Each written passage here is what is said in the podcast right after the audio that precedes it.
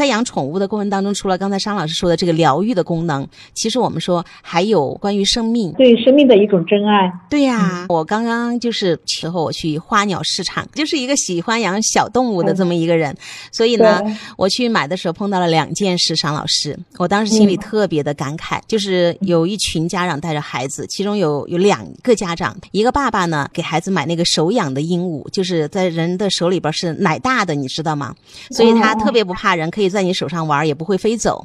那那个价格呢比较贵，孩子就特别喜欢，因为会飞在手上嘛，就要要。然后爸爸就去跟那个老板讲价，说便宜一点，哎呀这个小东西小玩意儿、哎、养几天就死了，哎呀又会再来买的。爸爸这种讲价的方式，我当时觉得天哪，怎么能这样，这个小东西小玩意儿，哎呀孩子嘛就拿着玩几天就死了，就是这样子去讲价的。嗯呃另外一个妈妈生命的不重视。对呀、啊、另外一个妈妈就是这样子的。哇，这个手养鸟好好那个好可爱，要不要？孩子说要，好，买两只好。哎，你看那儿有不是手养的，我们配配个对好不好？还便宜点，好，又买两只。哇，这个珍珠鸟好漂亮，哎，儿子要不要我们再买？那个男孩说好啊好啊，我们再买。就是一个小鸟、呃、鸟笼子里边装了五只鸟，而且是不同品种的。我当时一看，因为我养鸟，我知道有很多就是知识哈，就是如果你没做好的话，鸟是养不好的。这个家长。我喜欢啊，我就撺掇孩子就各种去买啊，好玩好玩好玩，但是好玩玩过了之后呢，你买了生命你要对他们负责呀。所以我当时就想，哎，如果是这么多鸟养在一个小笼子里面，又没有知识的话，那是真养不好的。所以我就赶紧去跟孩子说，我说如果遇到问题，你赶紧去电脑上搜两种类型，在关于尊重生命啊、敬畏生命这一点，其实我都没有看到。对对对，确实。其实我觉得在养动物的时候，这个这个点非常的重要。你知道我女儿跟我讨论，就是她养猫猫的时候，她就跟我讲，她说妈妈我我养这只猫猫，我就是要对它负责任的。就说猫猫如果说是被弃了的话，它会很痛苦很可怜。我能够看到我女儿在养猫的过程当中那种付出哈。有刚开始的时候，我们家猫猫就是出了一些小状况哈，我女儿就会真的很细心的照料它。不厌其烦的去观察它的大便，确定给不给它吃益生菌，或者说它现在的那个肠道有没有出现问题啊！我觉得其实我女儿是一个非常讲卫生，非常在意这种什么气味啊，什么环境啊，就是家里都是要用香薰的那种女孩子。但是她为了这只猫猫，她真的是愿意去做这样一些事情，所以我会觉得她为了一只猫猫，她会把她所学的东西去应用起来，而且她会就是带着一个仁爱之心去面对这个小猫猫，呃，我觉得这是他呃身上的一种品质，也是我很喜欢，我觉得是可以发光的一些东西。那通过在养猫的时候，他得到一份确认，得到一种滋养，不断的成长，我想以后对他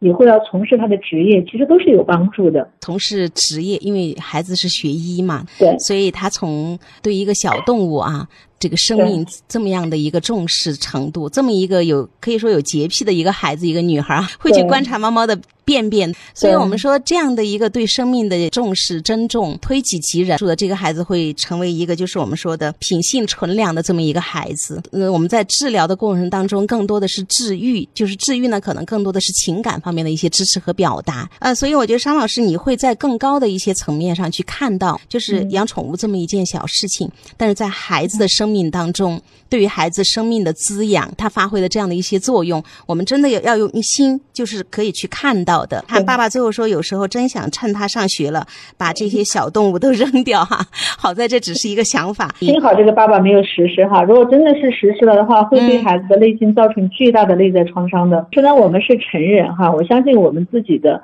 这个心理调节的能力哈，肯定是优于孩子的、嗯，跳出一个限制性的一种信念哈，就觉得孩子养宠物就是在玩，甚至是玩物丧志。呃，我觉得真的是不要有这种误区。其实养宠物它能够给到孩子很多的滋养的，而且像商老师你这个心理建设的过程、嗯、我们可以就是养一些比方说先更简单的养乌龟啊，就养在水里面，它又懒得动，特别好养，又干净啊，又不需要遛到处每天怎么怎么样。对对对对，就是你看你们家先养龙猫就是有一个渐进的过程，对，它就是在笼子里不出来。当时我的想法就是家里有宠物可以，但是别让它乱跑，所以我们就跟女儿妥协，就是养龙猫。但其实养了龙猫之后，又会发现这个龙猫其实蛮可爱的，甚至有时候慢慢的有了感情之后，我们会主动的把它放出来，让它在房间里面跑一会儿啊，活动一下哈。我是呃最多隔两天就要把笼子彻底的清扫，而我女儿很清楚的知道，就是妈妈每次去清扫的时候都会有些皮肤的瘙痒啊，我有点过过敏过敏的一些症状啊。对对，所以后来女儿就是上了这个高考结束之后，她就主动的说，她说妈妈，我们就把毛毛送走吧。她说我也知道，以后我上大学去了，如果说每天都要你来做的话，我也于心不忍。就是女儿主动提出来吧，给孩子养这个龙猫，嗯，真的是意义非凡。我觉得在我女儿考试压力特别大的时候，我觉得那两只猫猫给了她很多的力量的。商老师，就是当我们希望孩子能够懂事儿，就这样说哈，听话，那理解我们一番苦心嘛，你看怎么怎么样，就是我们会去说服，你看爸爸都用的是不知道怎么去说服他啊，你会去跟孩子商量，就是妈妈的一个最大的限度，我可以先接受什么，要不要我们试一试，你会去跟孩子聊这个事情，然后在这个过程当中啊，你会去呃收拾，哪怕因为过敏，